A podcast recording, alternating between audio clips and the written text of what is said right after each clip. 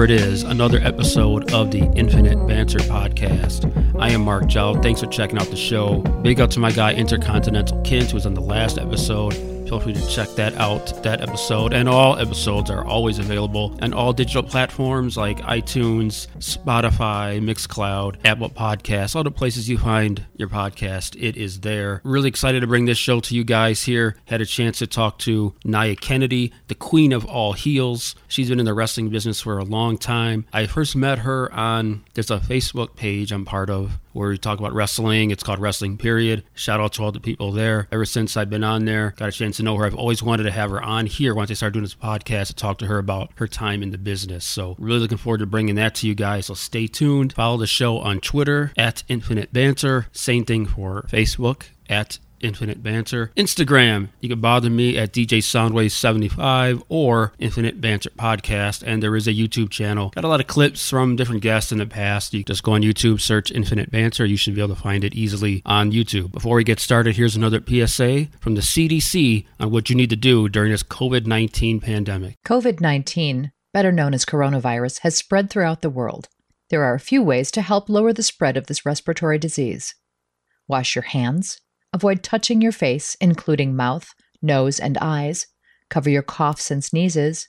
Monitor your symptoms and consult with your doctor. Stay at home and away from other sick people except for medical care. Clean and disinfect high touch surfaces. For more information, please visit cdc.gov forward slash COVID 19. Thank you. But as always, the show never starts until you hear from the one and only Darryl McDaniels. DMC, let them know what they're listening to. Yo, yo, what's up? This is me, DMC, the K-I-N-G, the greatest MC in history. And right now, you're listening to Infinite Banter, because we will banter on forever, because this is the only place for all of y'all to ever be. I be Infinite Banter. You're tuned into the Infinite Banter podcast. I am Mark Jolliffe, and I am pleased to be joined by someone I've known for a while in the uh, Facebook group I'm a part of on Wrestling Period. She is the Satin Doll. Hopefully, she had her coffee because I know she needs coffee to be, you know, up and ready. No one to piss her off. Uh, the queen of all heels, the one and only Nyah Kennedy is in the building. What's going on, Nyah? Hey, Mark. How are you doing today? Good, good, good. Did you have your coffee? I think I need some. I did, and I actually have another one sitting right next to me right now. There it is. there it is. I didn't want to drink any during because I thought I'd have to get up and use the bathroom. So I'm like, you know what? I'm good. Just uh, drink some uh, Propel, which is like electrolyte water or something. So there you go. happy Friday, by the way. Yeah, and happy belated birthday to you. You like myself, you oh, had a quarantine so birthday, which is uh, kind of lame, but you know, whatever. Yeah, you know, but I made the best of it, and I think I, I actually had a, a good time. You know, it started off since it was on a Sunday, so we did a Sunday brunch and then I had pre-planned to have um, a birthday shot with uh, some of my friends and family on Facebook. And we had a predetermined time and went on and did a live toast, and that was kind of nice. You know, it was just like you know, make the best out of a situation. For me, the glass is always half full. And then it's empty after you finish drinking it, because uh, you know, toast for God's sakes, right? You got to drink it all. yeah but no, thanks for coming on here. You know, ever since I started doing this podcasting, I wanted to have people that I know that are either in music or wrestling business and such like that. So, and I appreciate you and uh, Marky Bell. Shout out to Wrestling Period for calling me after my baby was born. So back then, I was like, after talking to you, I was like, ah, I should have her on the show. Why am I not bugging her? So here we go. After long overdue, finally got you on here. So appreciate it. I appreciate it too. Thank you so much. No problem. So for those listening, you know, they know I'm a wrestling nerd. They know I talk to wrestling people sometimes. What's your background? How did you first get into the business? Oh my goodness. Um, when I was maybe six years old, um, growing up in Colorado, we had AWA wrestling there, and I saw this wonderful blonde man by the name of Nick Bockwinkel. Oh, there you go. Wrestling one day, I absolutely fell in love with that man. And that point on, I knew I wanted to be a wrestler. And then when I went to high school in Oklahoma, I started getting into um, Mid South Wrestling and, and WCCW, and was a big big fan of the Von Erichs and Jake the Snakes and all them, Gary Hart especially. And um, I just my love for the business grew even more. And I was lucky, fortunate enough that when I moved back to Colorado after I graduated from high school, that I was blessed enough to find a wrestling school, which also happened to be the same wrestling school that uh, my fellow member who has succeeded greatly, and I'm so proud of him, 2 Cold Scorpio went to as well. So oh, nice. we traveled up and down the road for a few years before he went to Japan. But it's just always been in my blood. I absolutely love wrestling, and being a tomboy growing up, it just it just seemed to be the best thing to do. So, for me anyway. I think I might be raising a tomboy myself because she seems to be into uh, stuff that I like. I think I could be reading it wrong. She's only you know 11 months old, but I think I might be getting a tomboy here.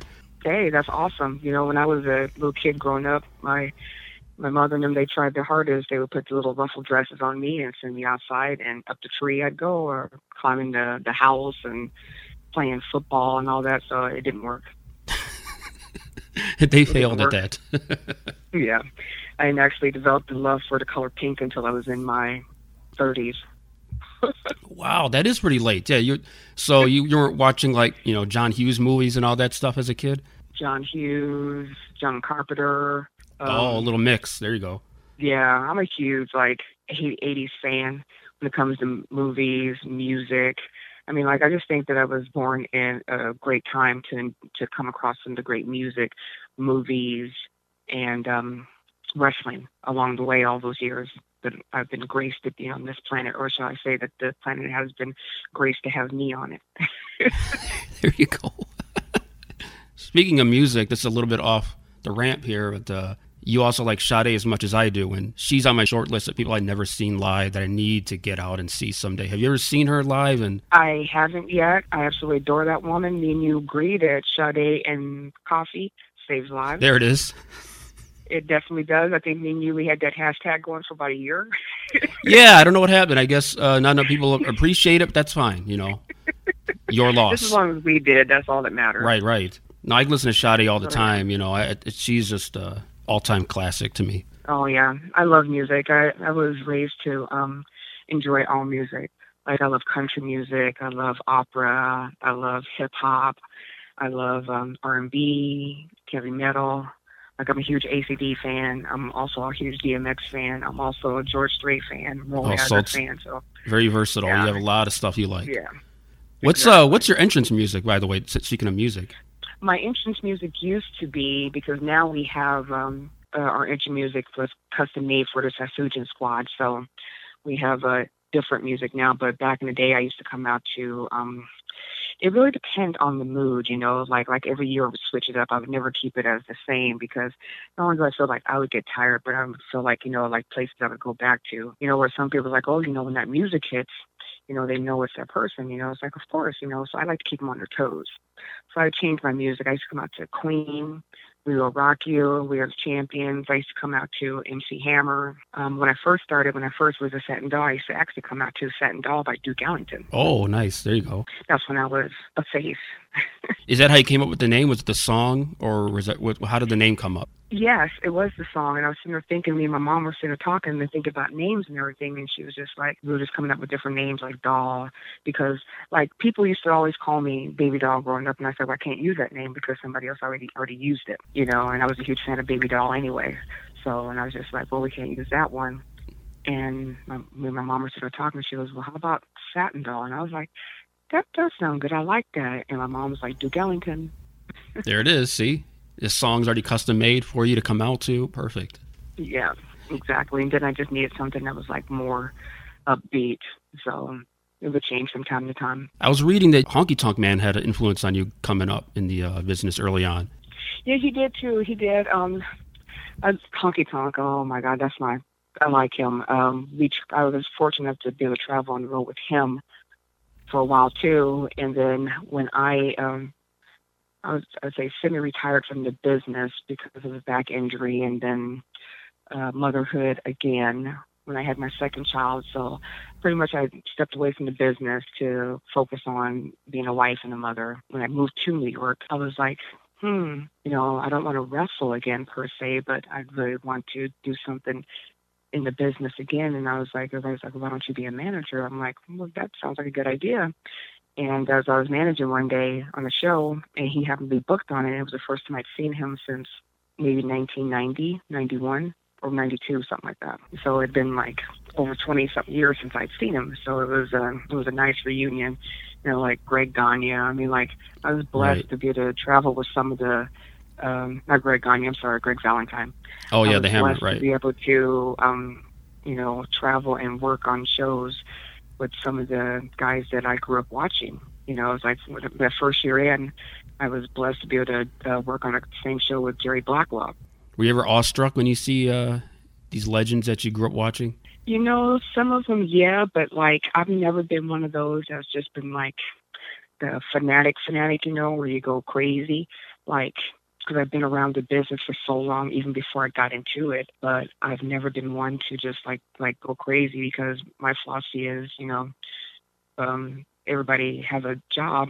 Everybody's job is just different. Yours just happens to be either on the screen doing Right. this or you know that so i just figure you know you i always say you treat them like normal people because to me they are then you know you get more respect for them and they're not looking at you like you're such a weirdo Was that hard doing the transition from wrestling to managing? Is that almost like uh, ah, I can't do this anymore, or is it actually just like a new chapter and you embraced it?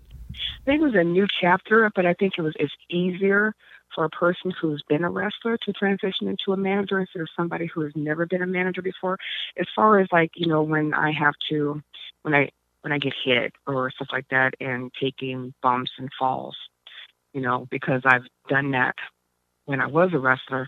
So and i think it just helps because it um you already know how to interact with interact with the crowd. But um you just it's just a different role. I actually took time out to study. You know like Sherri Martel is like one of my influences and actually one of my favorites. Hmm so I studied her. I studied um, Gary Hart. I studied Bobby Heenan. I studied Scambar. You know, I studied um, those guys and just like watched and seen exactly like their mannerisms around the rings. You know, Paul Ellering. Like they don't even realize like like Gary Hart, Paul Ellering. Those are two managers that were like, and not just managers as far as like being around the ring. They were managers that actually took care of making sure their hotels were booked, making sure their airplane tickets were booked, and that they were they got to the, the airport, they got to the hotel, they got to the venue, you know, wherever uh, autograph signings they had to do. They made, they took care of that. I mean, they're managers, managers. I mean, I don't do all of that, but I still make sure that my guys are well taken care of in the squad. You know, when I was a kid, I didn't know that Heenan and Mr. Fuji, guys like that, actually wrestled. So when I see them in the ring taking bumps and stuff, I was just like, oh, they're just getting beat up. But as I got older and started to know what their background was, like, oh, this makes sense. They used to wrestle, so that's why they're so good at taking these hits after the you know post match beatdowns and stuff like that. Yeah, yeah. Or the like um, the my funny match that Bobby Heenan had is when he had to put on the weasel suit. Oh yeah. that one I remember also against the Bulldogs. He had the uh, the whole suit so he wouldn't get bit by Matilda. Yes. It was all, all time great, if not the best manager of all time. He definitely was right there. Oh yeah, he's definitely up there.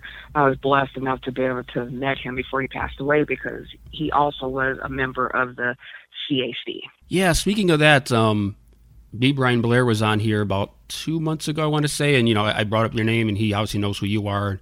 You're you've gone to that, and unfortunately, they didn't have it this year. It's it's going to be what later in the year, or did they decide how that's going to go? As of right now, it is um, rescheduled for September, but you know who knows because of the fact that there's so many of us members, you know, as easily can be, you know, I mean, 500 people there, you know. So I mean, I'm hoping, but Right. I'm not. Um, I'm realistic at the same time. But the CAC is, is, is it's a wonderful organization. It's a wonderful club, charity, and it's the the largest um, nonprofit organization in the world. And I'm just proud to be a member of it. They do such good work. They help wrestlers that are destitute, that need to have surgeries, you know, are falling hard on times. They need help with their bills. And they do the reunion every year in Vegas. And like they have um, seminars, free to view, like character development, you know, how to do promos, you know, just history of like different territories, you know, because that's the one thing I do miss is the territory days you know, so they have seminars on that. And then they have the nostalgia room where you can go and you'll see some of the legends, you know, like um, Bob Orton Jr., Tony Garea, or Gaina. Do you know the? Oh right, the, yeah. The, uh-huh. Yeah, I never. I always butcher his last name. You know, playing in the cribbage tournament in the nostalgia room. You know, you have like some of the, you know, like the Glow Girls. They have um, um, merchandise tables. You know, some of the writers of some of the best uh, wrestling books. They have tables. You have some of the workers. You know, like Rob Van Dam. He was there a couple years ago. They had the Harlem Harlem Heat there a couple years ago um, Steve Austin was there. I got to, I was blessed to have seen um, our Jon Moxley, aka Dean Ambrose. Yeah. And like the picture I took of with him last year was last year, yeah. Uh, was right before his contract expired at midnight. So the picture I had was him when he was still Dean Ambrose. so you were like the last person to see Dean Ambrose. yeah, before he became Jon Moxley back, which I prefer this one. I'm glad that he's able to. He has that artistic freedom to be him and not be what they wanted him to be. You see a lot of that with the guys in AEW, Brodie Lee, and of course Cody and Dustin, and so many Yeah. guys. It's you can see like they were obviously not allowed to grow, and they just didn't utilize them enough. Some a lot of it is because they have so many, they have so much talent. So I, I'm guessing it's hard to spread it around. But every one of these guys that's left, you know, it's just Yeah. uh, they've really grown to other independent and uh, AEW. Yeah, exactly. And that's what I enjoy, you know. And the CAC, you when you have then you have two banquet ceremonies where they honor people who get awards, and so you have two sit down dinners where they do award ceremonies. So that's nice, you know, and it gives an opportunity for me to see some of my wrestling family that I don't get to see. Last year, you sent me a picture of you and Gail Kim, which of course that's my all-time favorite right there. So I was like, there you go. Yes, nice. Yes, me and her had a conversation about our love for her husband. Yeah. he's one of my he's one of my favorite chefs. Him, Gordon Ramsay, um, Rick Bayless, a few of them other ones. So yeah, I told her she was like, yeah. She goes, I have that conversation a lot with people. And he also had, I don't know if it's still on, didn't he have one of those like Jerry Springer type shows? he did. I don't know if he still does or not because I really don't um watch much of daytime TV anymore. I unfortunately have because we're all in the house, but I don't, I Yeah, haven't noticed if he's still on. I've been binge watching shows like on um Netflix and stuff like that. Not to get off subject, but I've been uh, binging The Walking Dead. I've already seen it.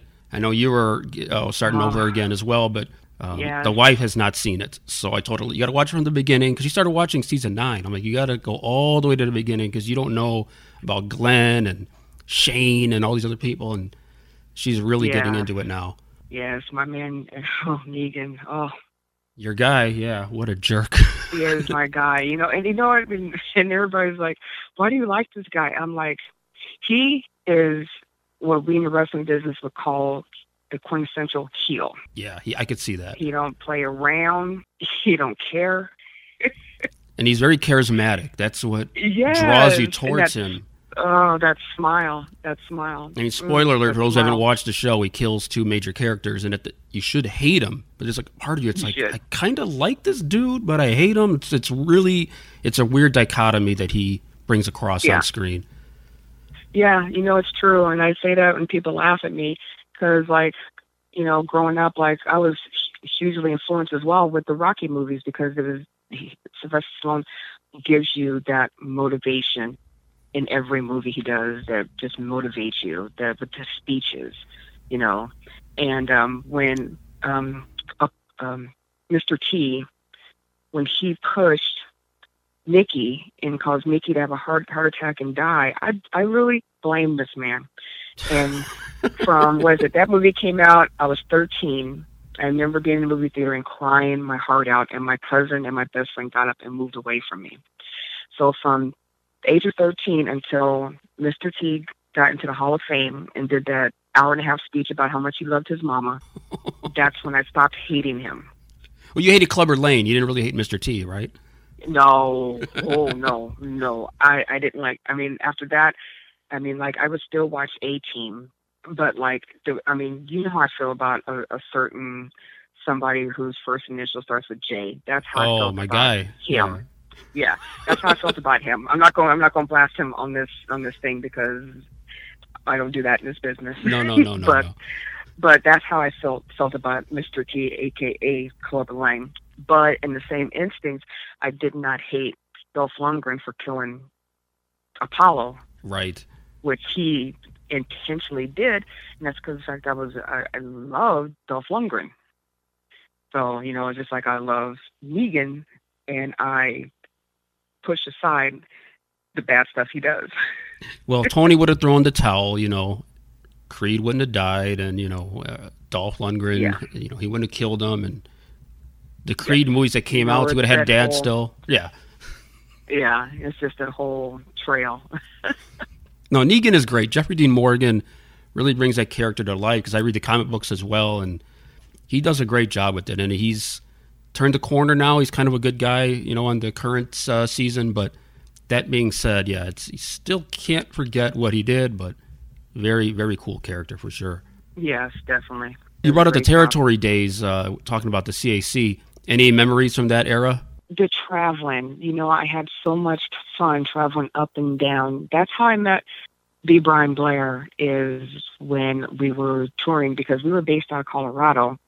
And then once the promoters I worked for uh, started branching out, like 'cause we were doing all over Colorado, and then we would like go maybe to Cheyenne, you know, maybe to Kansas, and then after that we were traveling all over, not only not, not only all over the world, we were also traveling, you know, just all over the United States, all military bases, because we had the military contract long before Vince had it. Um, so we would travel all over the place. I was blessed to have wrestled in Cuba, um, Honduras, uh, Puerto Rico for two weeks.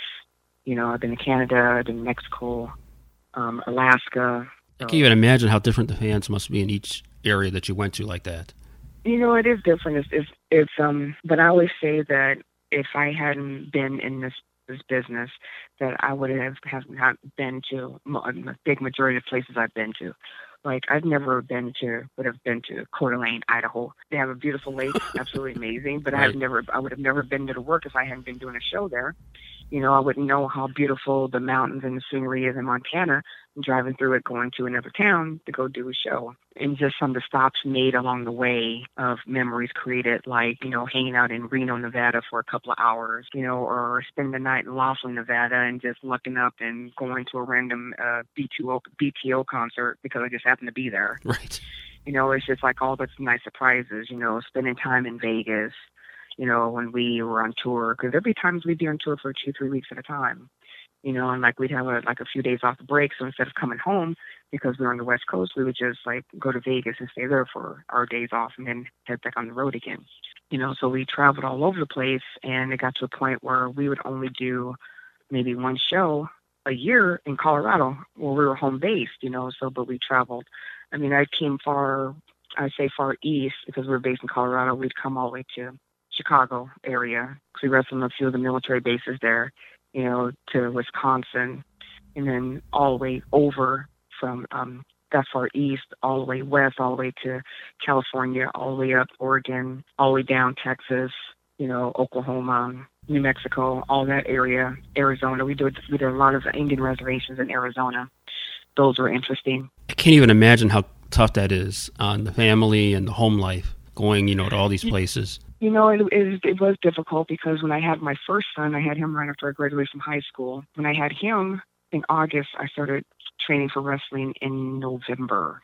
So two months later. So he literally, and ever since the work, has grown up in the business. Because I remember my promoter when I was in school, wrestling school, we'd be sitting there holding my son in his arms while I'd be in the ring training you know, and I took him on the road with me a couple of times, but normally he would stay home with family when I'd be gone for a long time. So, but it, it was definitely difficult. But when I decided when I got married, I kind of like stepped back a little bit. Right. And then I got pregnant after we got married. So then it's just like it was a time for me to just sit back because to me, no matter what, family always comes first. And your son, uh, he's a big nerd, as like myself. He goes to the Comic Con here in Chicago. You told me he was at the recent one, C2E2, and Yes, he comes to that one um, every year. Him and his um, his girlfriend, which I'm blessed that um, he has found somebody who is just I wouldn't say just like him, but they have the same interests. So they took turns dressing up. They both did. She did Jill and he did Leon that's great. at the cosplay, and then they went back. She did Jill and he did um, was it Oscar Olivier? That The sounds other right. um, yeah. the other um Raccoon City police officer who Right. works with uh I don't know if he works with Leon or not, but yeah, he's cosplayed them both. Um he's also done um um Ben Solo. He did him at the last one. Because there comes with with at least two um, cosplays that he normally does. So. Yeah, I haven't done the cosplay yet. I just wear a T-shirt, you know, Star Wars or Superman or whatever. But that's that's pretty yeah. awesome. He takes it to that level because the cosplay is on another level, uh, especially yeah. at C2E2. Yeah, definitely. It's just the planet they go into it. You know, it's just like um, she'll they'll be doing their costumes. You know, like and he's smart because if it's something that's really expensive, he'll wait till his birthday or Christmas time, and he'll be like, hey, you know, this is almost a birthday Christmas. I'm like, okay. I see. it's pretty tough to you think like about because McCormick Place, ever since C2E2, has been a hospital. They haven't had any conventions, and I don't know when another comic book convention is going to come around at, at McCormick Place. Yeah. That is such. I, I heard that if you walked the north and the south hall, that you've walked ten miles. That's what somebody was telling me. It's it's long. Yeah, it's it's a walk. I mean, you have to bring a bottle yeah. of water and be prepared because it's not yeah, this is not. I take my nephew to it, and the first couple times he was like, "Wow, where where do we sit? Like there is nowhere to sit. You're just walking all the time. That's all this is." Yeah, yeah. I've been there a few years in a row for the big uh, NRA food show that they have had there. Right, and they do the auto show there, and they do a ton of stuff. But uh, I am a little worried about how conventions are going to be in the future with this whole COVID nineteen thing, and San Diego yeah. Con got canceled, and you know yeah, it's it's a it's a big it, it hurts because a lot of us look forward to going to these, and I don't know when they're going to come back. Yeah, it's like, it's like Comic Con here in New York. You know, the big one that kind of makes you wonder because they're sitting there talking about not even having um any sports comes back. You know, no no football, nothing of that until they were saying maybe Thanksgiving, and that's in what November. Jeez. You know, or even talk about like there's some talk that wrestling won't we won't even be able to get back into the wrestling ring until 2021 as a possibility because of the fact that they they still want that spacing, you know. And I think about, you know, I'm not, I won't say I'm overly paranoid, but I've always been like I tell people, I'm like I've been training for this for years because I'm one. If I don't know you, don't touch me, you know. and I'm a hugger, but like I'm big on like, did you wash your hands? You know, like so. I've, like I'm one people. If I shake your hand, I'm one to wash my hands. You know, right after. I'm just like I know that people can be filthy sub creatures sometimes. no, you're right about that. Uh, not everybody deserves a handshake or a hug. And no. Because uh, think about it, like you guys went out and then shopped on hand sanitizer, but didn't think about hand soap. Yeah, everybody was stocking up on it. You know, you're right. That is yeah. 100% accurate. Like you, like you don't see hand soap not being available. You know, there's plenty. Every time I go to the store, there's plenty of hand soap there, no hand sanitizer. I'm like, okay, hmm. I actually hate hand sanitizer. sanitizer yeah, I only use it when I'm out in public. Right. Yeah, because you can't walk around with a sink, so you need the hand exactly. sanitizer. But you know, what if I'm in the house or near a place where I can wash my hands like a average person would do? I don't want the sanitizer. I don't like the smell. I don't even know if I want to touch food after uh, using that stuff. Yeah. So yeah, no, I'm good on that. But yeah, use soap. Yeah. Everybody, use soap, please. Stay yes, home. Please, use, use some soap. soap. And stay the hell away. it just shows you how dirty people were beforehand. They're like, oh God, I gotta start washing my hands and keep my hands sanitized and clean. It was like, well, I don't know, but when I was a kid, I was taught to wash my hands at an early age. You know, wash your hands when you come in the house, wash your hands after you use the bathroom, wash right. your hands before you eat dinner, mm-hmm. wash your hands before. Like when I was growing up, you did not open the refrigerator door if your hands were not washed. You didn't even touch it. I remember a kid going, "Did you wash your hands?" No, don't touch that refrigerator door. see those handprints all over it. yeah, and not just that, but you know, it's like you know, multiple people touch that handle. You know, it's just like I don't know if I was just raised around a bunch of germaphobes, but look at you know, look at the situation we have now. Yeah, it's uh, people who did not wash before. I hope that they are at least starting to or doing a better job of it going forward. But I miss baseball, I miss basketball, and uh, so speaking of wrestling with no no fans, uh, you're watching it how hard is it for you to because you've been in the ring you've been in that environment so you know how hard is it mm-hmm. do you mm-hmm. think for the talent to not have anything to build off of there's no crowds no emotion it's, it's really just you're just in the ring you know i usually always watch just to keep up with storylines and current things you know like in our group you know when we they do the monday night thread the wednesday night thread and friday night thread and for pay-per-views you know it's like i literally have not watched our smackdown since um, I watched it a couple of times right before WrestleMania just so I could catch up with what was going on. But literally, I like I, I erased like six episodes on my uh on my DVR because I haven't even watched. You yeah, know, you're not missing a lot. I appreciate them. I think they did an excellent job during WrestleMania. They kept that energy alive. They kept it alive, you know, without a crowd. You know, it's like that's that energy that you feed off of. You know, with me being a bad guy, I'm the one that's deputy the queen. Like the crowd, you don't matter to me, so I treat them like peasants, as they should be treated. but um, you know, it's just like, you know, they'll say something and I'll turn around and say something and they usually end up getting their feelings hurt so they shut it down or they get even madder and yell more stuff and I'm like, okay, yeah, bring it, bring it, bring it. You know, because people don't realize it doesn't matter what kind of noise. You can boo me how you want to, but I, that's what I want you to do. Right.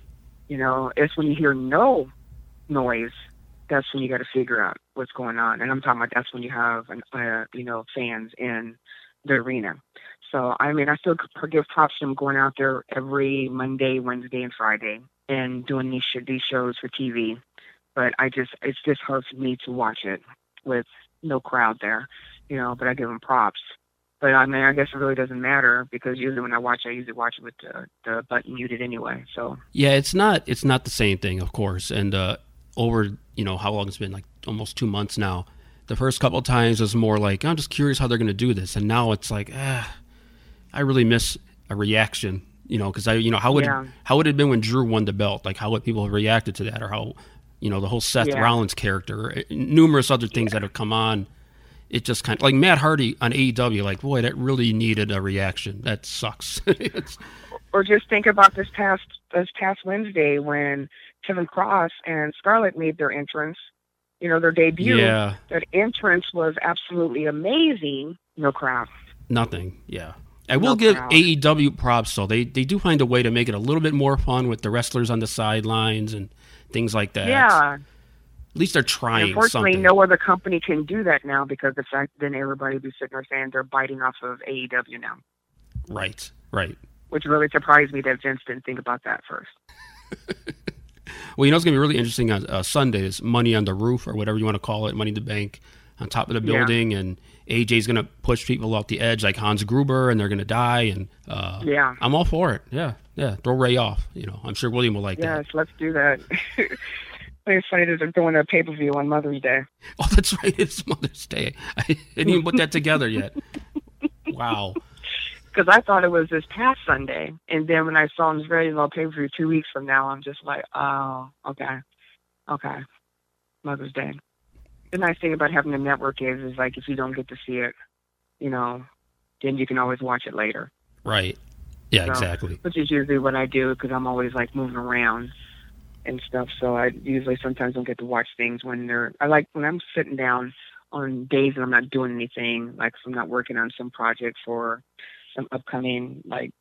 Well, right now because we don't have any um bookings right now because of this situation but I, you know, I still sit there and think about ideas later on. Like I'm, I've been like uh, lax on the getting uh, merchandise for myself, and I need to really get in, uh, in the gear and get with my cousin, who is an awesome, awesome uh, graphic designer, and just send him some ideas so that he can. Um, so I can start creating shirts and doing some posters and stuff, and just get me a store online, and then make me a fan page on um, on um, Facebook yeah, when you do that, let us know so we can uh, promote it on here and let let fans know. Hey, here's where we can get her shirts. Oh, definitely will. I have a few ideas. I want to do a couple of different things. I want to do like some um, hoodies, some tanks, some um, bandanas, maybe some some necklaces, some bracelets, or something like that. Some some quirky little things. Speaking of quirky, I had uh, Roxy on here right before she turned 18, but she was going to wrestle Joey Ryan, and there's like this whole thing about you know she's underage and his whole shtick. Intergender matches. intergender matches. How I feel about that? You know what? The weird thing is, is like we were doing intergender matches back when I was touring on a regular basis. We call them mixed tags but there was no it was like when the men tagged out if one man tagged out, then it was automatic the other guy had to get out the ring, you know. But when I was a good girl, uh, you know, face back in the day, there'd be times that I get like I'd get uh, like the my opponent would tag out, and I'd happen to be like on their side of the ring, and the guy would jump in and try to get his hands on me.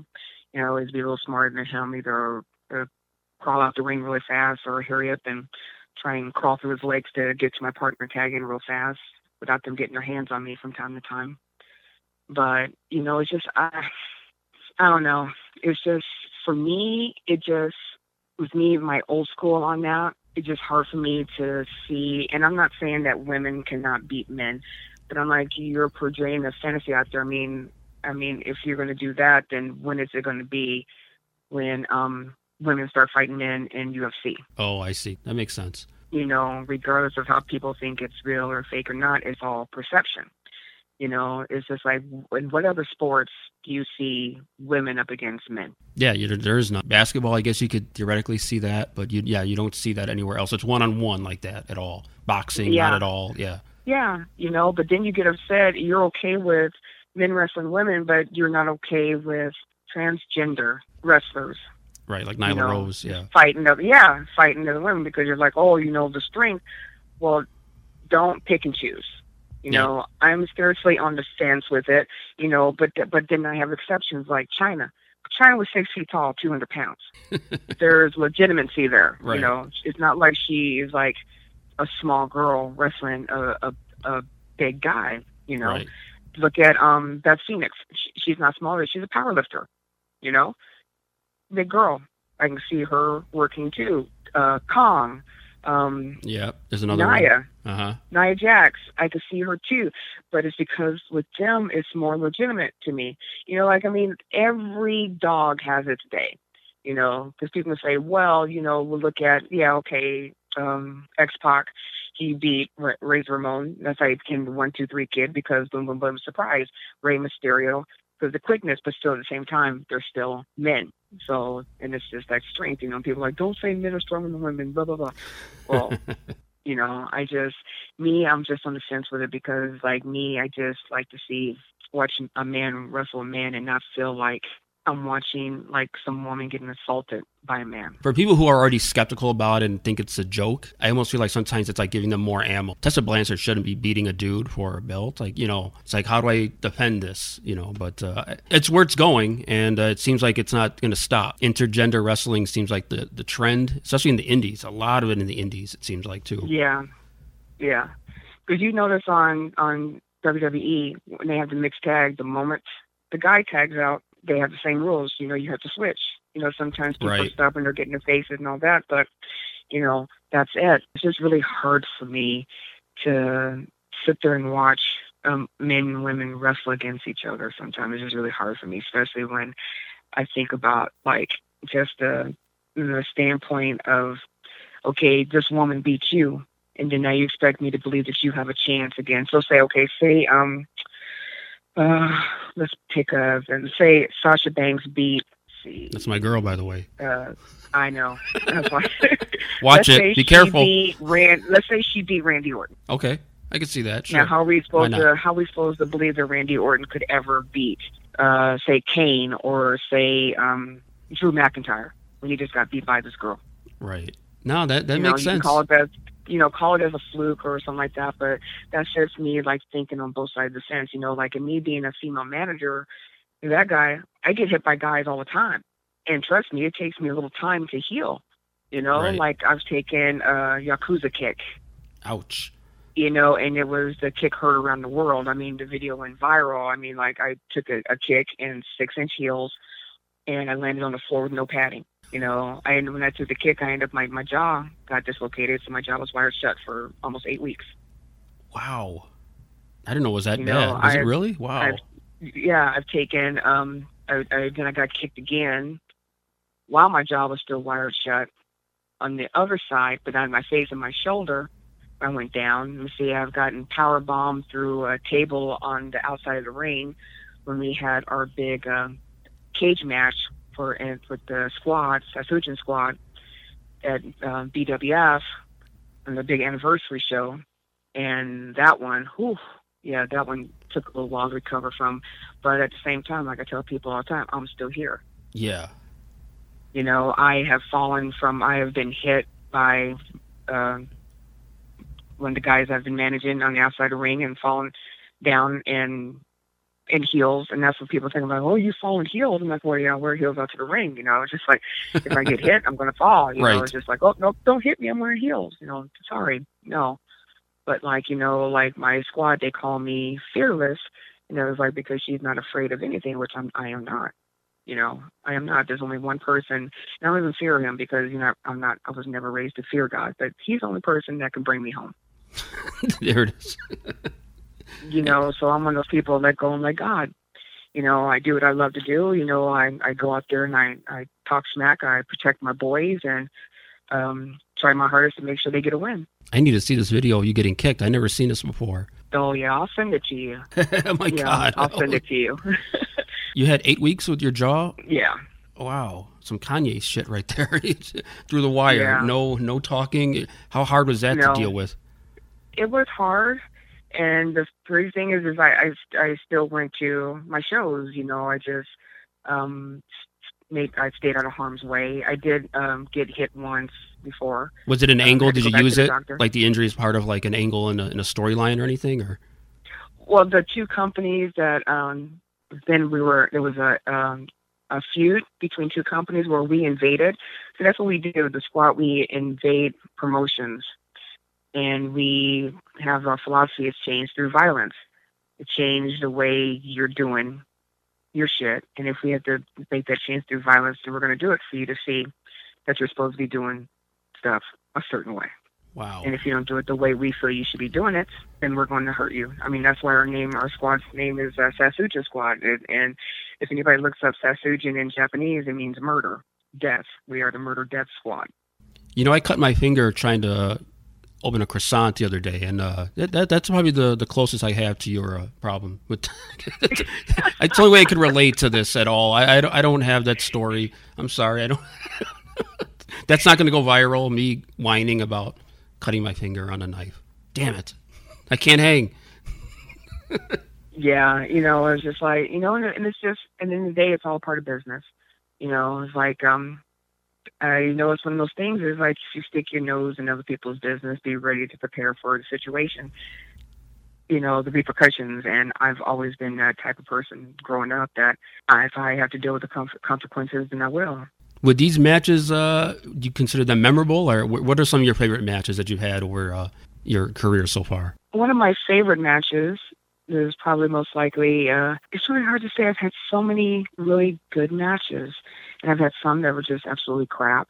I think one of my favorite matches, though, have probably been like with Shirley Black. She was an independent worker from um, the Kansas or Missouri area. Okay. So I enjoyed working with her. I like I enjoyed a lot of our mixed tags. I, I think one of my favorite matches is when I mixed tag with um, Little Tokyo, or was it um, Karate Kid, uh, Lord Littlebrook. We did uh, women midget mixed Oh, tag. WrestleMania three. Uh, both, both both those guys were in that. Yeah. Yeah, so we've done that before, and that's a lot of fun because I mean, those guys are are awesome. Um, it's really hard to say because all of my matches have been I've had some really fun matches with people. You know, like matches where I've wrestled people when it was their very first time wrestling. Um, I one of my favorite times managing before I even got into managing full time was managing a main event in Arizona with uh, Koko B. Ware and um, Honky Tonk Man, and I was Koko B. Ware's manager. And um, Did he have Frankie Honky back Tonk then? Was that a whole angle or not? yeah, yeah, He he had he had Frankie then, but it was uh, we were um, it was for the promoter that I worked for, and um, he was this is I was I was I was a good guy, and uh, he kept interfering in the match, and when I punched him, I stiffed him and ended up um, loosening one of the fill- his fillings in his mouth. Oh wow. and I leaned over and I told him that's what he got for making me chase him around the ring. So and he said, still to this day, he still feels it. Really? That's awesome. he had to send him to the no, but it's dentist. just like, yeah. You know, that's one thing I've been blessed with is like even when I uh, after I finished um, training and been in a road, you know, I worked with a lot of guys that from uh, back in the day WWF when Vince allowed them to contract outside the independence when they weren't when they weren't booked on shows. You know, so it was like a continued education, just learning things like um, how Paul Orndorff taught my son how to defend himself and stand up against bullies when he was like four years old. That's awesome, Mr. Wonderful. Yes, and it was nice because they actually reunited um, a few years back in Vegas for the CAC when um, Paul came out. So that was nice because it had been like a long time since I'd seen him too. So, you know, so weird for him to see a kid that was only four back then and see him now. I think Brett was 30, 29, 30 then. So, you know, it's just big influences on my life. You know, like Brian Blair, he was the one that taught me about saving money. He said, no matter what you make, you always take 10% of it and put it away.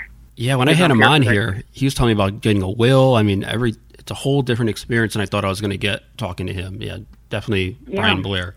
Yeah, I mean, I listened to that too. You know, he goes, if you make a dollar, you take a dime and put it away. And he's seen know? it up and, close with all these guys that are struggling financially and with their health yeah. and everything. Yeah. Yeah, you know, and it's just like my um, my dad growing up, he always told me to be a jack of all trades. He goes, be prepared to where you can do anything. You know, I'm a retired chef. I was a chef for many years and a, a food and beverage manager, restaurant manager. So like I, I'll always have a fallback. You know, um, I've done tech support, so like I can I help people when they need their systems, their computers or their systems and stuff fixed. That's one thing I can do as well. But, you know, I've always just made sure that I was trained in different areas so that my dad said, so for situations like this that we have right now, where all the workers are like um, struggling because they're not making any money, they're not booked, they're, they don't have any shows. But the, the downfall in that is, is my I was always taught too that no matter what, pay your taxes. Yeah, right. You know, keep a logbook. You're an independent contractor. You're self-employed. Keep a logbook of all your bookings, you know, with dates and your travel expenses, you know, your wardrobe expenses, all that. You know, pay your taxes. You know, if they if they've been paying their taxes, no matter how much how little you make, you still claim that, pay it, and you wouldn't be in right now. They'd be able to claim unemployment right now. The other thing that's got to be tough for the independent wrestlers is that they can't work out like they normally would. The gyms aren't open, so I was wondering yeah. how that's going too a lot of them are doing their own makeshift gyms right now. A lot of them that I talk to, you know, they still miss some gyms. But like a friend of mine, he has a, a pool in his backyard, and I was like, "You got the perfect." I said because when you swim, you work every muscle in your body. That's true. Yeah. You know, so I'm like, that's perfect. You know, if not that, you know, go and get some weights. You know, a lot of them I know the ones that are big. You know, like some of the ones friends I have, you know, they have. um you know, they've been in the business for a while, so a lot of them have their own home gyms. But a lot of them, they just like going to the gyms because of that experience. You know, me, I'm like, I don't know how many times I've gone to the gym and just been so angry because waiting to get on the machine where a person works out and gets up and walks away and doesn't clean it. Oh, you know, and especially with the situations right now. I mean, like I just uh, recently um, ordered some um, some weights and some stretch bands and stuff like that to work out at home more because like you know everybody's so anxious for everything to be open up you know whether people are paranoid or not or don't believe it believe it's conspiracy i know people who've had family members that have died from this who have like we had a referee from one of our promotions young guy he's in between the age of my two sons who caught it from a family member who was out and about and having to go into the hospital you know, and he was like, you know, this is the make or break point, you right. know, putting me on a ventilator, and you know, hopefully, and by the grace of God, he made it. I mean, he's still going through recovery, but he made it. You know, it's just like, you know, and me living in New York, I'm in the epicenter. Yeah, it's like hell on earth. Oh it God. is, and the people here. I mean, I won't say all the people, but there's a lot of people here that don't care, don't believe it, and you see people walking around. You see huge groups, people not wearing masks people not being six feet apart from each other. You know, I'm like, you can go more than six feet away from me if you want to. You know, eight, ten, twelve, that'd be perfect for me. Just get away from me, please. Even when this is all over with, you can still yeah. keep doing that. You know, ten years yeah. from now, stay away. Stay away. you know, it's just, you know, we could have if people would just listen instead of protest. It's like the more you go out and protest and everything. And like I said, I don't care if people are saying you know, oh, this they're fudging the numbers. You know, yeah, they may be fudging the numbers, but it doesn't change the fact that people are still dying from this. You know, maybe they got COVID and died, but had other underlying medical. But maybe if they hadn't gotten COVID, they wouldn't have died. Correct. But you know, so they're saying, oh, you know, they're fudging because it was this. But at the end of the day, if it was COVID that caused the other illness that you had to cause you to die, then then you died of COVID or COVID related right. illnesses. You know, that's why I look at so, you know, it's just like, you know, you're seeing people you know, the people that are really paranoid, you know, and I don't look at them like, oh, you're weird. The ones I look at really weird are the ones who don't take it serious until somebody that they know get it, and then they change their tune. It would help if the, uh, so-called president would wear a mask when he goes to a mask uh, factory, but that's just my opinion. You know, yeah. set a precedent. You know, or the vice president goes to the Mayo Clinic, put on a mm-hmm. mask. I don't know, just to yeah. just to show that you're supporting protecting yourself during this. Uh, but that's a whole other thing. And the whole mixed signals is just like I get to the point where I just I can't watch it anymore. I can't watch it anymore. No, I don't at all. Like, I can't. It's like, is there? Do you have a clear understanding of anything that's going on? No, I can't. I turn it off. I, I can't do it. That's why I'm watching Walking mm-hmm. Dead. I I want my diseases to be fictional, so I watch it on exactly. exactly. And now we got to worry. We got to worry about murdering wasps now. Yeah, I wonder if B. Brian Blair has a thought on that because that could be a, a, tag team matchup. You know, him and Jim Brunzell get back together and. Yeah. Did you see there? Somebody put a meme up and it says uh, the only defense for the murdering wasp, and it had a picture of him and Jim Brunzell. Yeah, I did see that. the killer bees. they might bring their masks back so the hornets don't know which is which. You know. Exactly. Yeah. Oh yeah. So they can keep switching out. I think the dumbest thing I saw was the guy, the video of the guy actually letting himself getting stung and I, I, I don't maybe I, I, don't know his name. He's one of these you know go in the woods and eat frogs kind of guys or whatever. Uh, I forgot yeah. his name, uh, whatever. But I was watching him like idiot. He's an idiot. Like I, I almost I shouldn't say I want him to die, but it's like, what are you doing, dude? Like really, you need to prove that this really hurts? Of course it hurts. And his arms all swole and everything after it happened and whatever. You know, stupid. Get out of the like forest. Benadryl on me. Yeah, right. I have to ask you about Finn Balor because I know that's your guy. You know, uh-huh. the man who owns no shirts. Um, uh, he doesn't need a shirt. He doesn't need pants either. I mean, he wears a coat when I don't. You know, I'll be honest. I don't watch a lot of NXT because I just I don't have the time to watch every wrestling thing that's on. But the little yeah. bit I've seen of him, I you know I kind of almost forgot that he's there.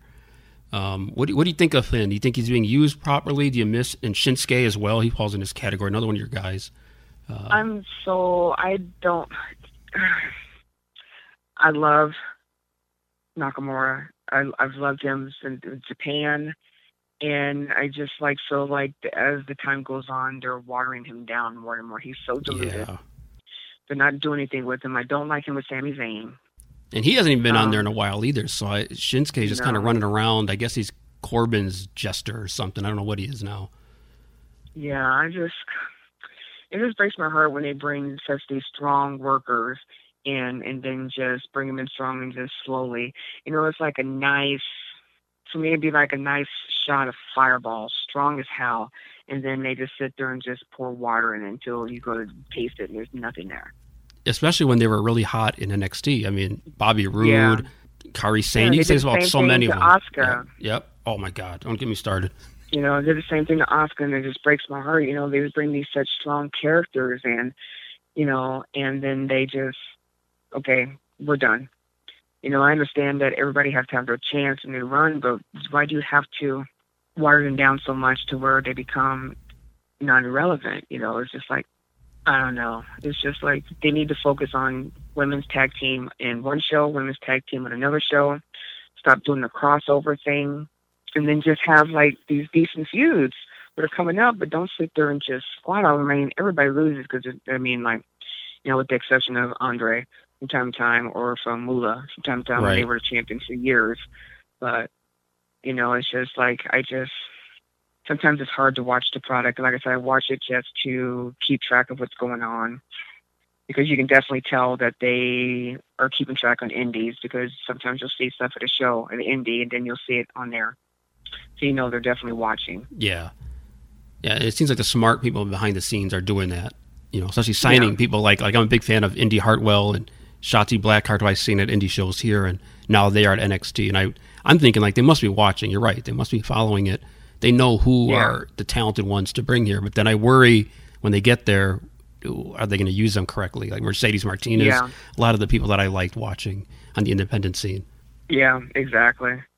Like I'm so proud of um, Martinez. Like I worked, a, uh, was on a couple of shows with her when she worked on on a show for a promotion I work for, um, BCW, Breed Combination Wrestling, which is like probably one of my top favorite promotions to work for is BCW, BWF, um, NEW, LAW when they were still throwing shows, ECPW. You know, it's like all the companies here in New York that I've that I've done shows for. You know, And- it's just like you know, um, it's nice to see some of the um, the guys come through the indie promotions and see them getting signed up with uh, AEW or you know um, TNA or if it's and um, NXT. And do you get to talk to a lot of the young talent? Do you ever, uh, you know, get asked by them like what they should be doing to uh, like throw some gems You their way? know, yeah, I do. You know, like when they if they sit down and they legitimately want to sit there and ask me questions, and I'm one of those type of people is like, don't ask me a question if you don't want an honest answer because, you know, like when I first got into business and I was touring and and I was getting like, you didn't do this, you do this, you know, you do this, you do this, and you got to know it's all constructive criticism for people who have been in the business for a long time. Who did that for you? Is there anybody that sticks out, like a wrestler or, or manager? Brian Brian Blair. Okay. Um, I used to talk to Sherri Martel and talk to her and ask her questions. You know, just uh, the the of the Samoans, uh, Samu, uh, Rikishi, uh, Lloyd. You know, like I'm a big fan of the Samoan family. You know, and have been blessed to work with them for many years. You know, so like you know, after my match would be over, I'd sit down and then I ask them because I ask them, hey, you know, because me, this is a business that you continue to learn in, you know, and to get somebody else's perspective from it to make sure that you're you've corrected yourself. You know, it's like, did I make any mistakes? And I do this and I do that. Like I remember the very first time I had a title defense, I was so busy, you know, wrestling and doing moves and stuff. And when I got back to the locker room, you know, Brian Blair was there and he was just like, and I was like, how was it? He goes, it was a good match. He goes, except for one thing. He goes, I couldn't tell that you were trying to win the belt. He goes, what do you mean? He goes, you were so busy wrestling, you, you didn't try to pin. Was just be always, always constantly trying to pin. Every time, try to pin, try to pin. You want that ref on the ground, one, two, one, two. You're trying to get to that three. You want the title, right? I'm like, yeah. He goes, you didn't try to pin her. I see. Yeah, and that stuck. You know, yeah. You know, you know, as far as like uh, having more energy, you know, being a little bit more crazy, you know, or you know, being, and that's I think that's why I like being a uh, a heel too, because I don't have to be nice to people if I don't want to. Just like social distancing, you already do it. Yes, exactly.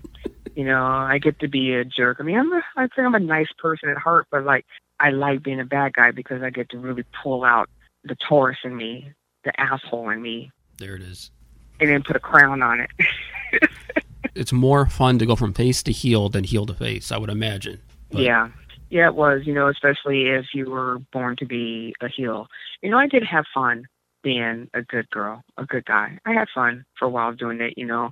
But you know, it's just like now it's just like I don't have to clap hands with people, knowing that I don't like touching people other people. So just, you know, but still I do like that fan interaction. Like I used to enjoy like intermission and us going out interacting with the fans and signing autographs and stuff like that. Is there anybody in the business that had a reputation of being a bad person? You met them, you're like, I don't know what they're talking about. This person's awesome. I, I love this guy or this girl. They're everything I did not hear is the exact opposite. You know, I I have a lot of times that a lot of people say, "Oh, this person was a jerk," or "This person was a jerk." I didn't hear. I didn't. I didn't hear that this person was a nice guy. I've never. Honestly, do I say I haven't come across people that I have not liked? like I always hear Arn Anderson's a bad guy. I have no idea. I never met the guy. But I have a feeling Arn that's not true. I've had a. Yeah. have had a couple, only a couple rea- uh, interactions with him. yeah. And only thing I can say about him is that he is very upfront and honest. He's he's a straight shooter. No no BS, straight to the point. So if you know that going in, then you shouldn't be surprised he's like that. So Yeah. doesn't sound like a bad guy to me. Yeah. You know, like Michael Hayes has the most beautiful singing voice. Not I won't say the most beautiful, but he has you would look at him and you think, but the man can sing Motown and you can hear and feel the soul in his voice. It must be hiding in that fanny pack because I had no idea. Yeah. You know, it's like um one of the like talking about like the wrestling I watched growing up, you know, in high school and being a fan of the Von Erichs, you know, it was like when I actually got to go when I was on the road and got to work with Kerry and Kevin Von Erich. And Kerry, like I've, I've known him since I was 15. And, you know, I have such great memories with him on the road, you know, including the last tour we did together, like maybe a month or so before he, you know, took his own life.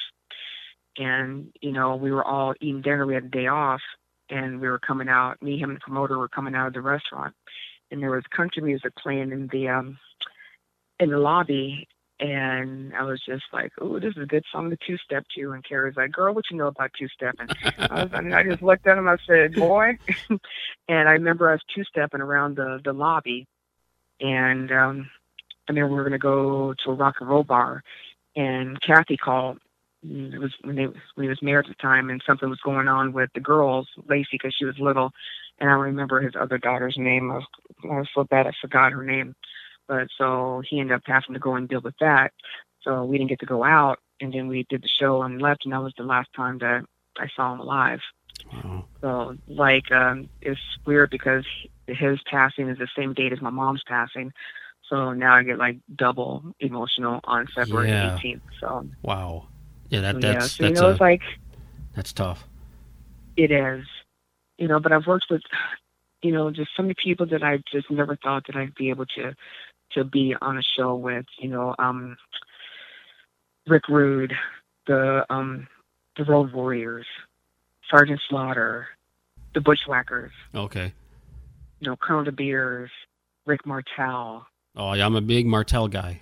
that's you my dude right there. he there. is an absolute sweetheart. Yeah. Um, really nice guy. You know, it's just like I've just been blessed to be in this business and be around some really good people. You know, I mean, you know, we'll get back to like the people who think people are really jerks. You know, and it's weird because as a fan, you know, growing up, we'd always say like the the the good guys were usually the ones that were the jerks, and the bad guys when you met them, they were always really nice.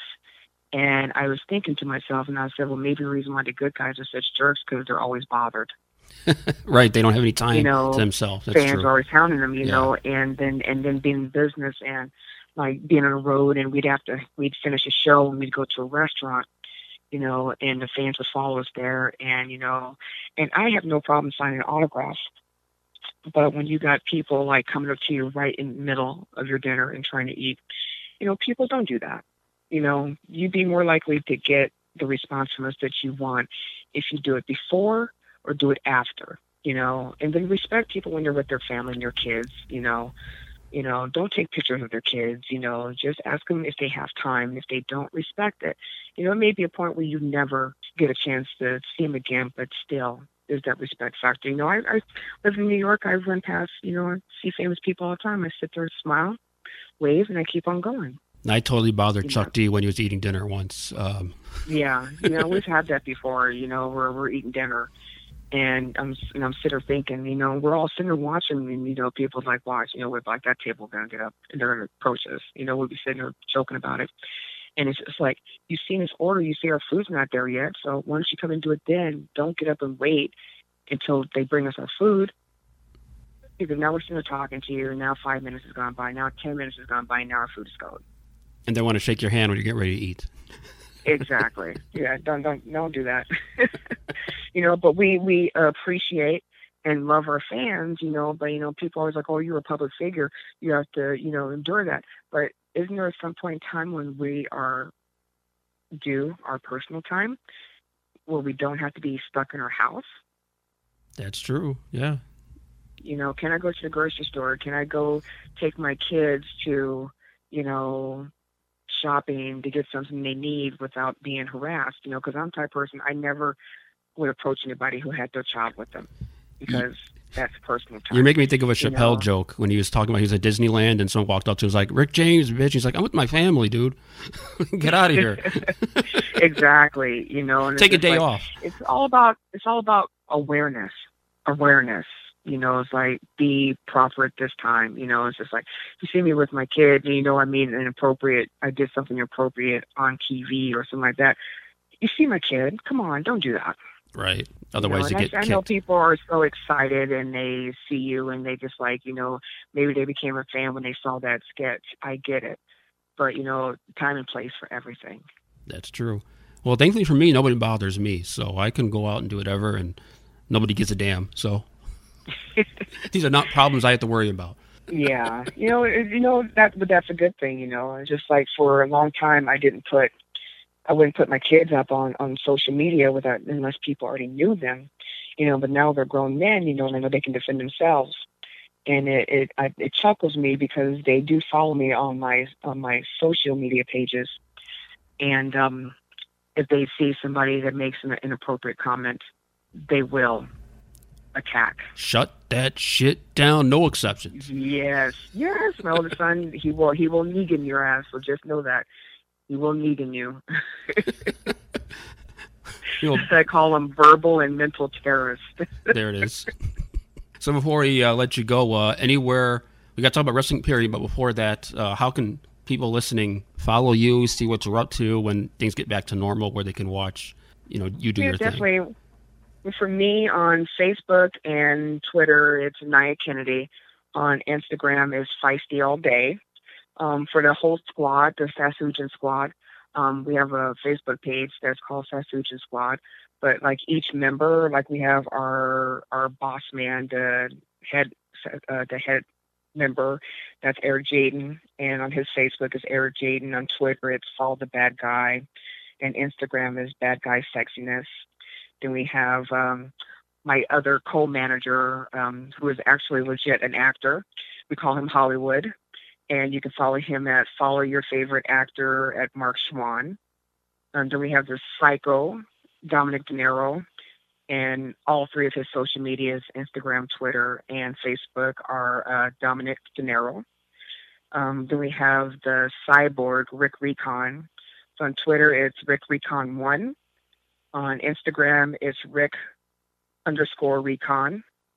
And on Facebook, it's Rick Recon. And then you got the Bushwick Beast, and that's Chris Barton and Facebook is Chris Barton. His IG is official underscore Chris underscore Barton, and in Twitter is Beast underscore Barton. And I believe that is everybody. Get your pens ready, everybody listening. There's a lot to catch yeah. up on there. Yeah, I believe that is everybody. There's six members in the squad. There's two managers and one of the man- uh, the other manager, um, Hollywood. We go by Class and Sass as well. Of course, he's awesome. I'm the sassy one, but he also does commentating for um, our matches as well for this wonderful another podcast that I do. They are called Shut of Wrestling, but they do commentating at the um, a lot of the, the promotions we work for. That's awesome. So, um, yeah, so yeah, we do that, and we're we're a family, and I really enjoy working with these guys. They'll be the last group I work with until I officially retire. I'm not going to put the date out yet because um, I haven't decided exactly when it's going to be. It's but hard to predict that kind of stuff in this era that we're living in. I would imagine. Yeah, definitely. But there'll be a, a few surprises uh, before I retire that um, I'll keep as surprises until then, until we find out exactly what's going on with when we're going to be able to come back and start doing shows again. Is there any kind of but news on that? Have you heard any like rumblings about when you might be able to get back into it, or? Um, some people are banking and hoping in a few months, but um, the realization is is you can't put on a show and tell your workers when you can only fill your gym or whatever at what a third capacity maybe because right. people still have to be six feet apart. You know, yeah. people still have to wear masks. You know, so how are you going to do shows if you can only have uh, one ass in every six feet? it's a good way to put it. you know, so I don't know. You know, so I just say, you know, when everything is right, then they'll bring it back. You know, I'd rather be safe than sorry. Like, you know, we're not New York is not planning on opening things. Some businesses are opening up, but um, Governor Cuomo wants to wait and see if two weeks straight, if our numbers start going down. And if you tell people as long as you guys keep behaving like you are, the numbers are not going to go down. Stay home. You, everything will be normal eventually. Just stay your ass at home, wash your hands, and stay away from Nyah before she kicks you in the face.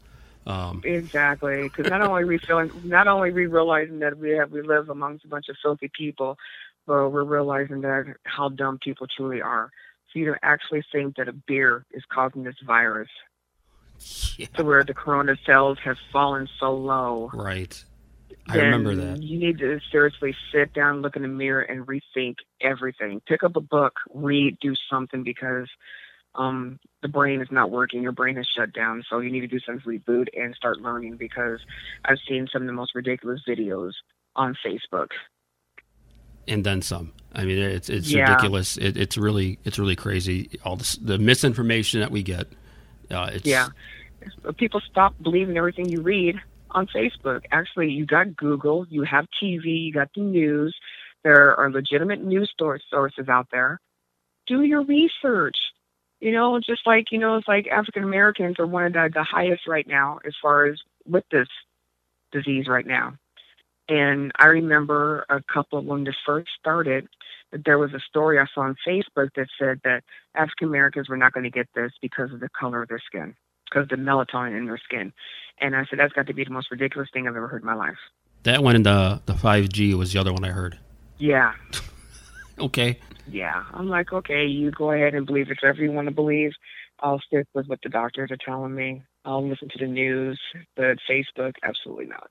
There is a reason to go Yeah. to Facebook, and that's where Wrestling Period got to shout out them. That's the only reason I'm even Yes. talking to you in the first place. Uh, big up to everybody Yes, on our there. Our group, our group.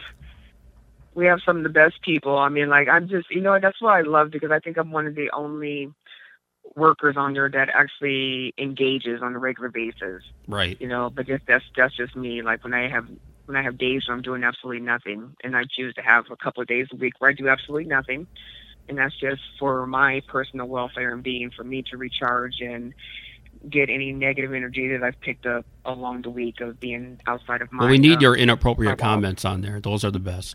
Oh yeah, you know I miss those. I miss getting to say 'em. I haven't been sent to bed in a while. Well, there's no fin, there's no shin. You know, there's nobody to talk about. No. So you know, There is none. no, absolutely not. I tried it a bit when they had um when who put the uh that match on Animal's first match when he had on the cutoff uh, jean shorts oh jeez. or the wherever the shorts was he had in that video. Yeah, I tried my best. Who did somebody say looked like one of the Village People? Jeez.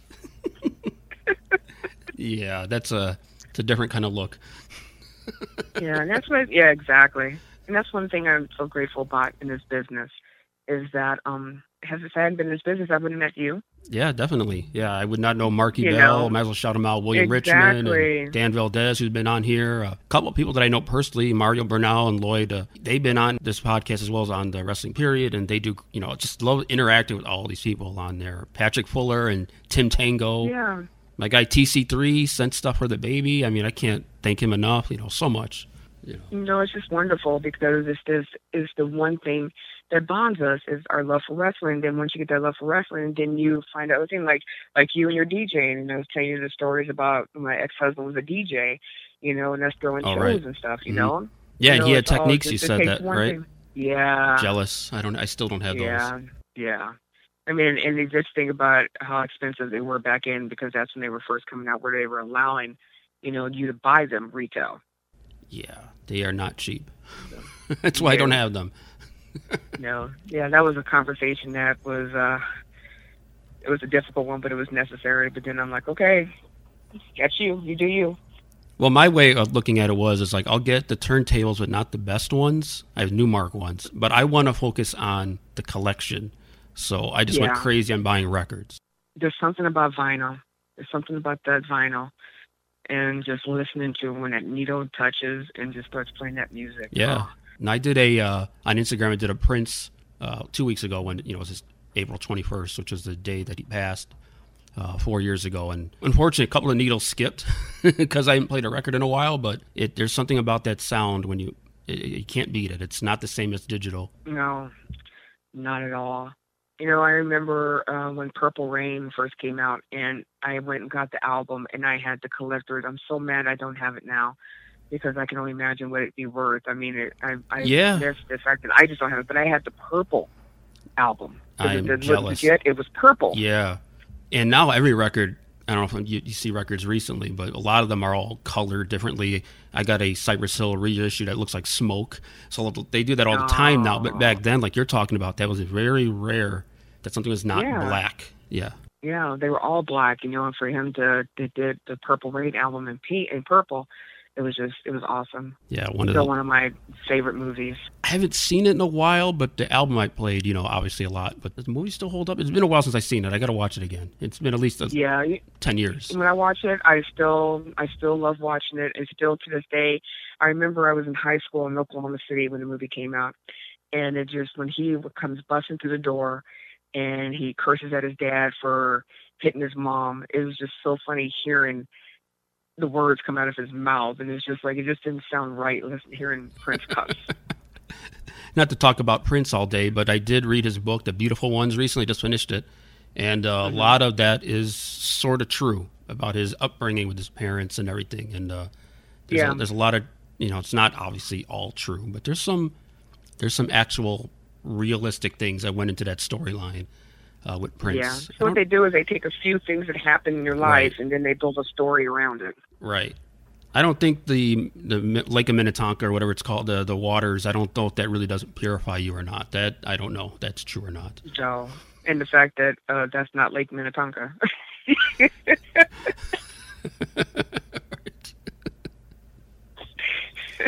No. that's the one I enjoyed. But yeah, thanks to the wrestling period, people. I mean, uh, I'll see tonight. SmackDown's on, so I'll be doing the thread. Uh, if it wasn't for them, I probably wouldn't be doing. I wouldn't be watching wrestling as much as I do. I'll be honest. Right. I think everybody makes it fun because we have we sit there and we do our silly comments and Dan with his funny nicknames for everybody, and um, we display our love or hatred for certain work workers in the group or just the funniness or when we catch certain things. And it's just it's nice because we're not like where there's hundreds and hundreds of people in the group. You know we're respectful for each other you know like we stand up for each other you know like marky. She I, she's a pit bull of the group i love her to death Yeah. you know like she does not allow anybody to come in here and be disrespectful you're not going to disrespect the workers in there and you're not going to res- disrespect any of the members in there and she will check your butt really quick No, there's been a couple that have seen the door. A couple that I even brought in. and I felt terrible about it. But yeah, yeah, William, they'll they'll take him out. Yeah. Yeah, but the thing is, you never know. You know, you never know what a person does. You know, and it's just like you say something.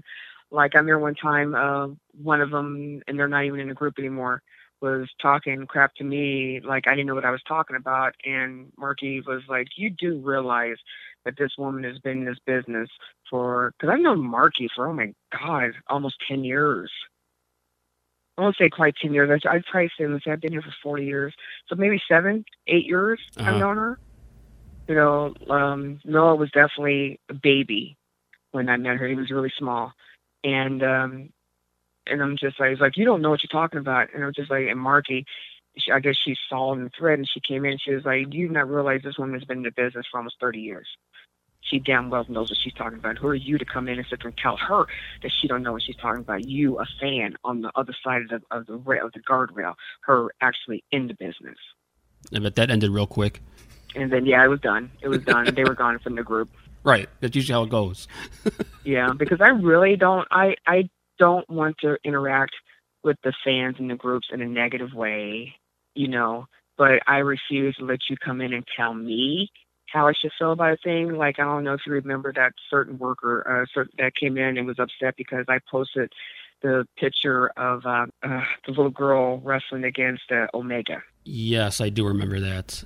And I thought it was cute. And I was like, in the future, you know, she's going to be a future uh, champion, you know. And he had a hissy fit, you know, and they're going to try and tell me think Brody. I'm like, first of all, one, the fans today, some of the old school fans, I'm like, you can't sit there and say that you would pay today's prices with the advancement for wrestling back in the day. Yes, you could put somebody in a chokehold or rest hold for 15 minutes, and the fans will go crazy. You do this now, you're going to have an empty arena. Yeah, nobody wants to watch, you know, 60 minute matches where most of it is just uh, headlocks and No, yeah. Yeah. No, not anymore. And that's just times changed. It was okay back then, and people loved that shit back then. Yeah, but not now. I mean, I understand you want to hold on to the old school. Trust me, I believe it. But um, when why can't you mix old school with new school? That's how we're doing with these new school gimmicks. We're doing in the old school manager mentality. You know, and that's another reason why I got into the business. You know, like to say to help. You know, to help the ones that I, I see and I feel have a passion for this business instead of just coming in for the cash grab. or Yeah. wanting it for ooh I can get girls, ooh I can get guys. How about you get your ass in the ring and train and go out there and do the best job you have because people have literally lost their lives for the business that they love to the point where they can never get out of it because they love it so much. Yeah, and you're responsible for that other person in the ring, so it's up to you Yeah. to get your shit together and you know Exactly. Exactly. Oh, I saw this move. I want to try it. Nope. not on me. Nope. Not on me. I'm sorry. I plan on walking out that ring tonight.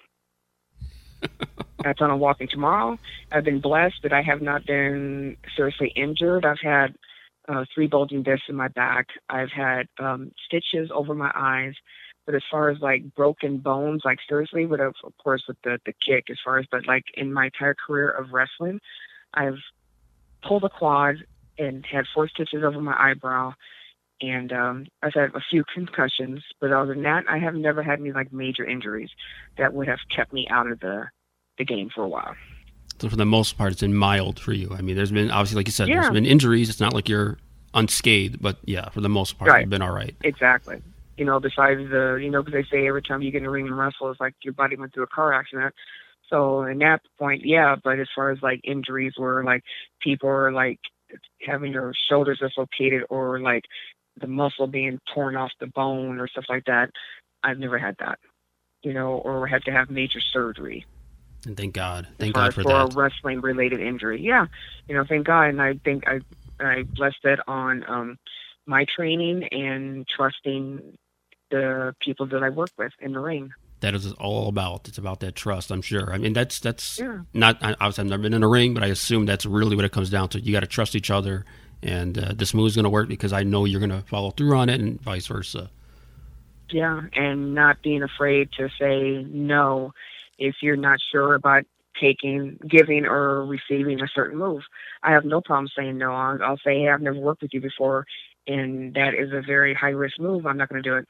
So if you can come up with something different, then I have no problem. But at the end of the day, it's my safety and yours. And if I take it wrong, I'm hurt, and you're injured at the same time, or now you feel bad because we did a move where I'm injured you know, like D'Lo Brown to this day, he's still guilty, and he still feels bad because of Droz. Oh yeah, right. You Yeah. know, and it was an accident. It was a move that he's done several times. You know, you never know. You know, the risk is there, but you minimize that risk by being smarter. Right, or Joe You with know, Tyson Kidd. Yeah, there's a lot of them Yeah. you think of. Yep. Yeah, exactly. You know, accidents do happen, but if you're just out there being regard uh, reckless and have no regard for your opponent because you want to get all your shit in, then you don't need to be in the business because you're only in it for yourself. Truer words are never spoken on this podcast than what Nyah just said. So heed the words. You do. Yeah, thank you so Stop much. thinking about me, me, me, and it's we, we, we. Yep, there it is.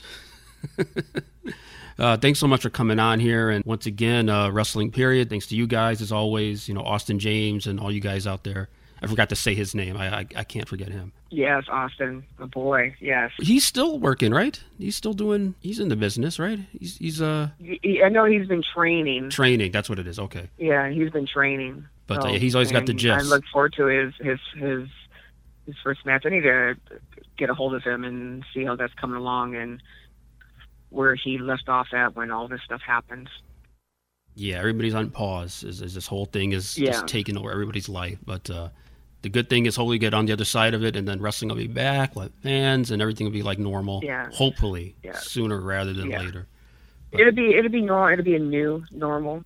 But I say people, you know, it's like take this time now to do everything you never got to do around your house, like spring clean, you know, redecorate, um, find a hobby that you've always wanted to do. You know, I find stuff for me to do every day. You know, like um, I'll put it out there because I never day high. I'm an essential worker, so I am working. You know, blessed be. Um, so I have four to five days that I'm actually working. And like I say, those days I have off, you know, I take a couple hours a day and just devote it to a project that I've been put off because of the fact that before of working my uh my full time job and then traveling on the weekends during shows, you know, so it's like I'm very rarely where I have a day off where uh, when I have those days off that I don't do anything. But right now with the the quarantine and stuff going on, I have no weekend bookings. So the three to four days off that I, the two to three days off I have a week where I can do stuff, I make my time productive and um, do stuff around the house. That's what it's all about. And for me, I don't know if I'm really doing any new hobbies, but what I have done is that my daughter's almost 11 months and she's getting very close to walking. So I feel like I'm not going to miss that moment because I'm here.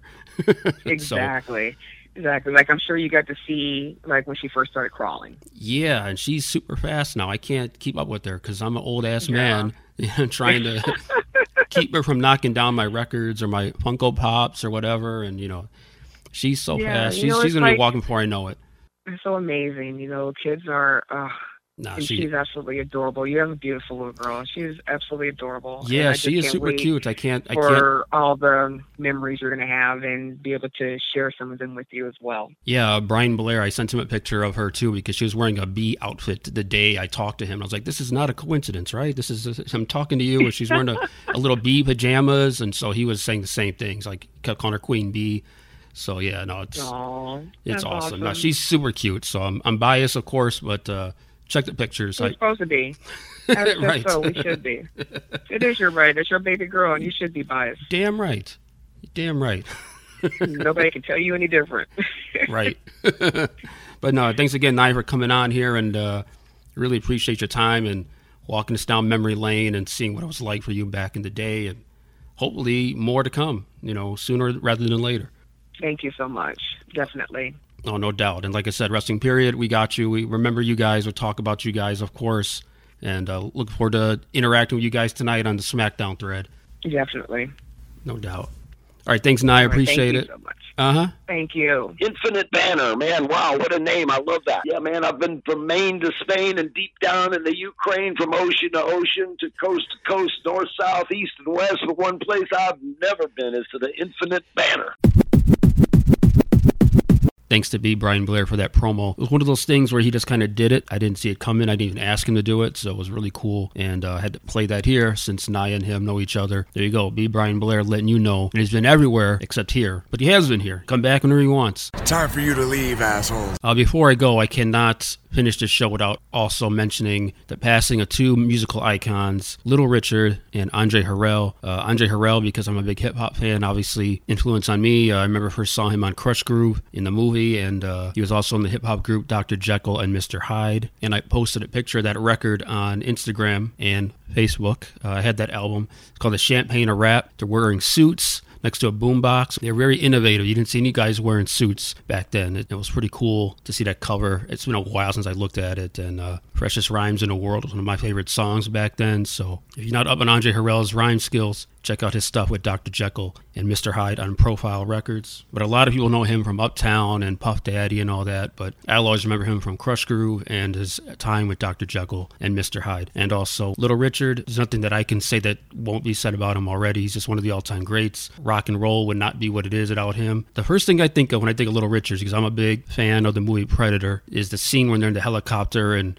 and the song Long Tall Sally is playing in the background and really cool scene. I'm a Predator nerd. I love that movie to death. And uh, so whenever I think of Little Richard, I know he's known for way more important things than Predator. But the first thing that pops up in my head is that scene with the helicopter when they're playing that. And then Bill Duke is saying those lyrics as he's going to kill the Predator later on in the movie. Spoiler. Uh, so anyway, uh, rest in peace to Little Richard and to Andre Harrell. And, and, you know, being a big Prince fan, I would imagine that he also was influenced by Little Richard as well. So, all right, that's my time. Time to get out of here. Thanks everybody for checking out the show. Big shout out to Nyah Kennedy, the queen of all heels. So much fun talking to her. Definitely go check her out when all this is over, when the indies start getting back to it, when the wrestling gets to a somewhat of a normal state and you can start to see some of them coming back. Please support the indies. Go support your independent wrestlers. It's really important. They do a lot of good things and really put everything into it. And uh, I really can't wait for those days to come back. Thank you again to Nyah Kennedy. Shout out again to the Wrestling Period group. All right, tomorrow's Money in the Bank. Be checking that out. Happy Mother's Day out there. And as always, like I said, you can follow the show on Twitter at Infinite Banter. Same on Facebook. Same on Facebook. Instagram at Infinite Banter Podcast.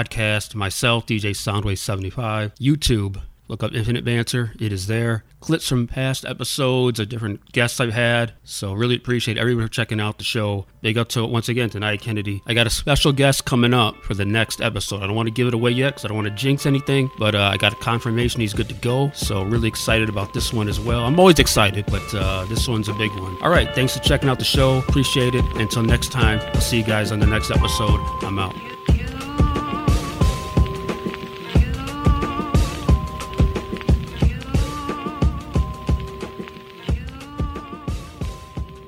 COVID 19, better known as coronavirus, has spread throughout the world. Symptoms of this respiratory disease may include fever, cough, and shortness of breath. These symptoms may show up 2 to 14 days after exposure. If you are experiencing these symptoms and have come into contact or are in an area with an ongoing outbreak, please call a hotline and or consult with a physician. Clean and disinfect high-touch surfaces. For more information, please visit cdc.gov forward slash COVID 19. Thank you.